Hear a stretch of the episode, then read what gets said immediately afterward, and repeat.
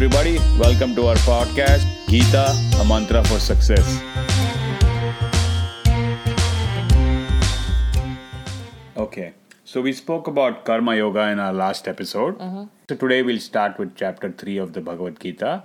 So let's jump straight into chapter 3. Sure. Chapter 3 continues with the Karma Yoga, but with a very different tone. Okay. So the third chapter starts with uh, Krishna criticizing God men or those people who follow traditions without questioning, which he did in chapter 2 also. Yeah, kind of. But here he uses some strong words, uh, you know, words like deluded soul or a hypocrite. Hypocrite, huh? Yeah, yeah. That makes sense. I mean, I actually agree with it. I like it, but go on. Mm-hmm. So now here is a twist. As Krishna is telling when you know all about this knowledge or Jnana Kanda is more powerful than Karma Kanda, mm-hmm. suddenly Arjuna asks, mm-hmm. when knowledge is greater than action, why Right. are you asking me to fight in this war? Your advice seems inconsistent. Mm-hmm. It's like he's lost, doesn't he look pretty lost? Go on. Arjuna is still not ready for spiritual awakening. Krishna realizes that at that moment he needs to convince Arjuna to fight the war and not confuse him further by talking about acquiring spiritual wisdom. So he takes a sharp turn away from the subject of uh, mystical enlightenment. Makes sense, makes sense. Yeah. You know, he's like, let's not confuse Arjuna. I mean, he still has a war to fight. Yeah. So, what does he say? he starts praising the Vedic rituals that he had criticized earlier. Krishna actually changes the context. This is when he introduces the concept of gratitude. Ah, Hmm. go on.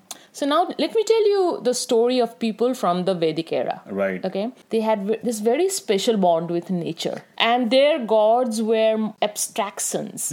They did not have any form or personality. And their gods embodied the powers of nature. So they prayed to the god of rain, uh, or which is Indra, and god of fire, which is Agni, and the god of wind, uh, Vayu. Right. And there are other gods. So they thought these gods like to eat food or they like good wine.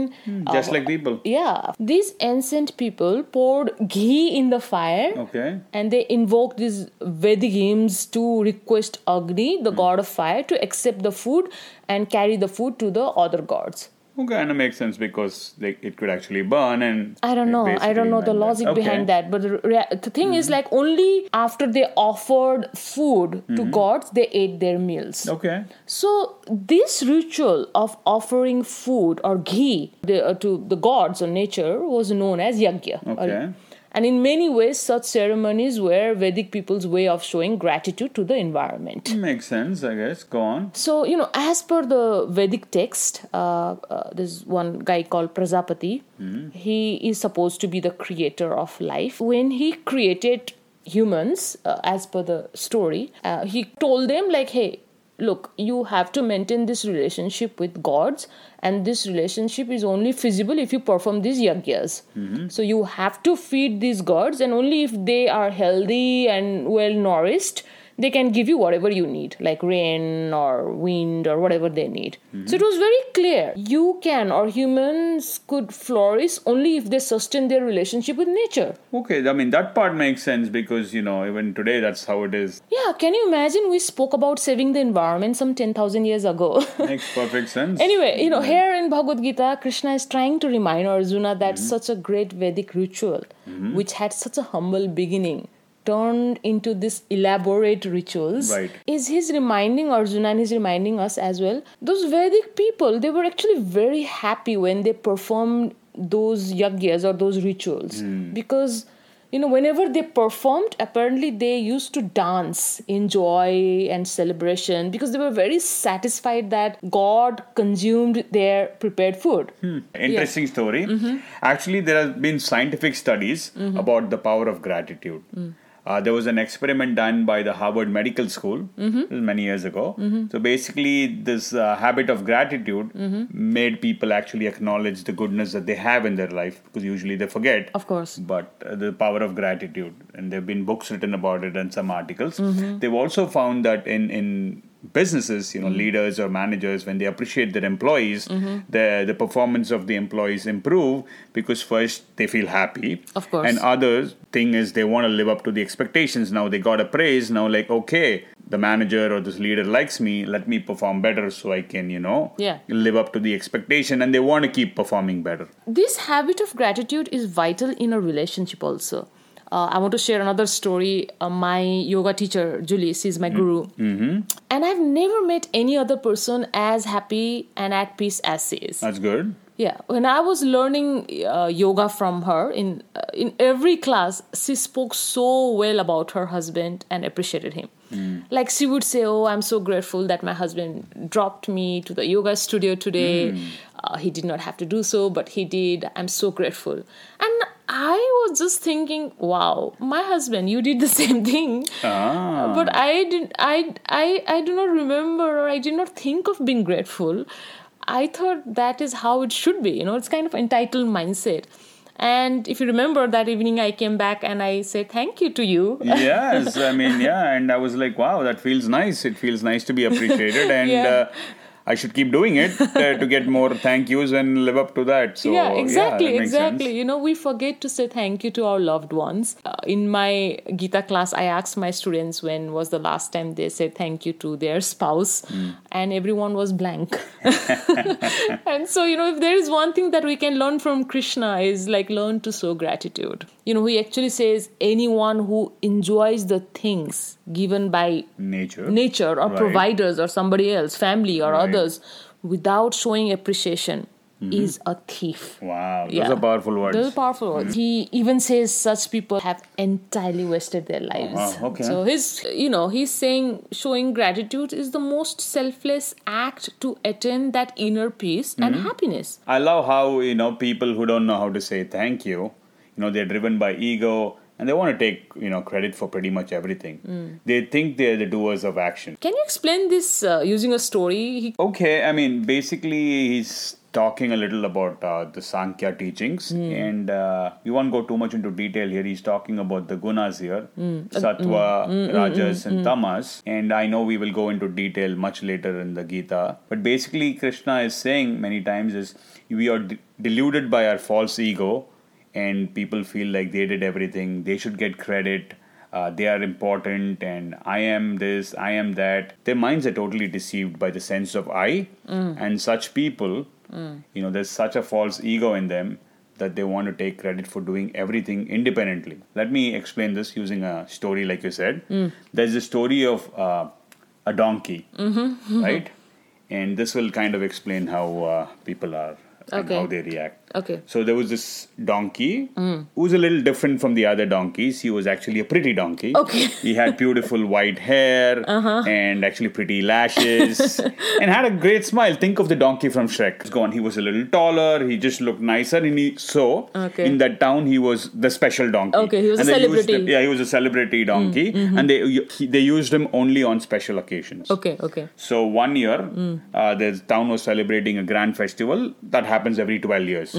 Okay, so this donkey was chosen, obviously. They had like a sacred idol. They were planning to take that uh, from the town all the way up to the temple on top of a hill Okay. And there was a big procession. Hmm. So the donkey, they put the idol on top of the donkey, and everybody kind of followed it. Priests, the other people in the town are hmm. all following the donkey. Mm-hmm. And as the donkey was walking through the streets, there were people lined up all across the town, and they were all happy. They were clapping, and you know, people bowed their heads. Some people fell to their knees, Yeah, yeah. and they were all happy. Uh huh. So as the donkey was looking at this, the donkey was like, "Wow, people really love me and they respect me. They're all celebrating for me." It started jumping around, braying loudly, and it was really having a great time. Mm. And what happened was, as it was jumping around, the idol actually fell to the ground, mm. and people were really pissed. The angry people actually beat the donkey. I think that is how people become when they are so full of themselves. They they don't even realize their own fall, right?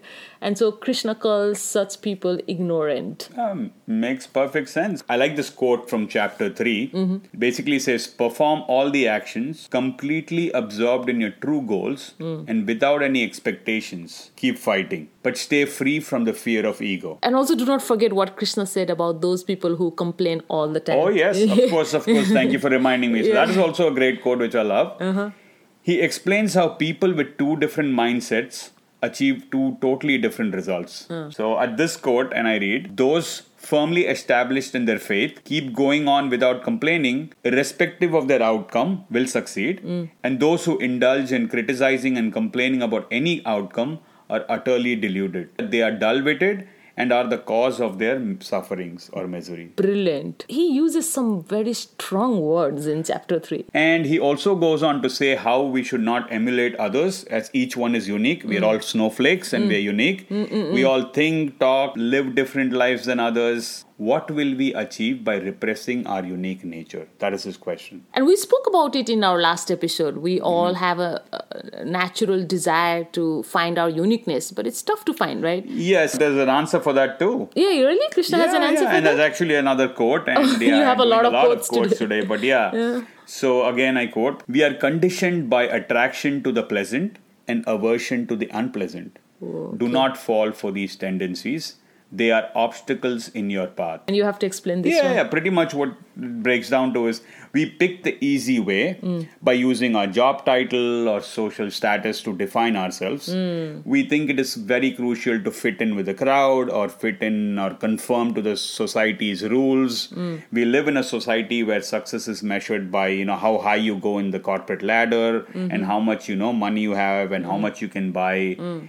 You know that is how we kind of value one another Mm-hmm, so many of us Mm. feel worthless without this consuming power and this is pretty much what he's saying Mm. and there's actually just one more quote here Mm-hmm. it says it is far better to struggle following your own path than to succeed in someone else's path. Nothing is ever lost when following your path, but competition in another's path breeds fear and insecurity. So it basically says you will fail if you try to emulate others. Hmm. And there's actually another story just for something similar to this. Okay, okay, tell me the story. Yeah.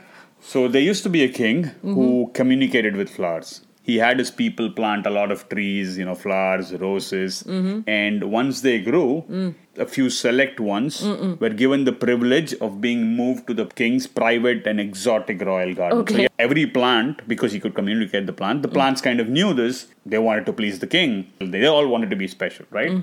So that year, the king visited the garden to just inspect the plants to figure out which ones he can pick. Mm-hmm. And instead of seeing beautiful blossoming plants, he basically saw withering and dying plants. So he went and asked what happened. So the oak tree basically said it failed because it could not become as high as the pine tree. Okay. And then he asked the pine tree, and he's like, I'm not happy because I can't give you grapes like the grape wine. Okay. then he went to the grape. The grape wine was pretty much dying in sadness because it couldn't blossom like a rose. okay, I get and it. Uh-huh. pretty much each one had a thing because it was trying to compete and become something else that it can't become. Yeah. But as the king was walking through, he sees a corpse flower, which is supposedly not a pretty flower. It's actually called an ugliest flower. Mm-hmm. But that corpse flower was actually blooming. So the king basically asks the flower. So the corpse flower says, You know, you planted me. It was your wish to grow me. You already knew who I was. Oh, wow. Uh-huh. And, you know, no matter how ugly, I would grow up to be who I am. So it's more like since I cannot be anything else, so I try to develop my best quality. Exactly. Wow, That's yeah. Pretty much what he's saying. So Yeah. the mantra here is pretending to look good by emulating others will eventually fail us, and we fail to see the best within us. Yeah, that's a good one. Okay, I want to stop you there. Too many quotes, huh? Yeah. Okay, I, I hear you. I'm going to ask the same question that Arjuna asked Krishna at this point. Okay. What stops us from being such a genuine person? What makes us so wicked? Krishna calmly replies with a smile Our desire and anger. Oh, makes sense. Makes sense. Mm-hmm. I think we know that, but uh, knowing that and actually acting on it are two Mm. different things. Anyway, again, as we mentioned before, desire itself is not bad, Mm. but here Krishna is talking about you know limitless desire that makes us blind or miserable, and it can give rise to selfish actions like you know lying, cheating, deceiving, stealing, or harming others. So I think uh, we should kind of summarize what we did today, right? The first one is gratitude, gratitude, and gratitude. We spoke about the rituals of offering ghee in the fire, you know, during the Vedic era, and that was their custom of showing uh, gratitude. Yeah. Uh, we spoke about the power of gratitude in both the professional and uh, personal relationship. And there's also a quote that is uh, I love. Feeling gratitude and not expressing it is like wrapping a present and not giving it. I like it. yeah. right? Yeah. So okay, then we actually told the story of the donkey. Yeah. Who actually thought he was he was self obsessed Yeah, yeah. and arrogant and pretty much delusional. Yes. And led to its own uh, downfall. So don't be the donkey. Donkey. Yeah. hmm Okay. Then we had another story about the king who can speak to the plants, Mm-hmm. and the lesson there was, you know, be the best version of yourself. That could actually be a great mantra for this episode. Yes. hmm Then we shared a few of uh, Krishna's quotes, which were pretty much a lot of leadership lessons and pretty much how to live your life. And we are going to share those uh, quotes in the description of this podcast and in the transcript. So, you know, you can definitely save them. So, this is pretty much where the chapter uh, 3 ends. In the next episode, I think we'll combine a few chapters together. Yeah. There is some misconception that not having any desire means being inactive. Hmm. Krishna basically talks about the consequences of being lazy or inactive due to the lack of desire. We'll cover it in the next podcast. So until next time, thank you very much. Thank you.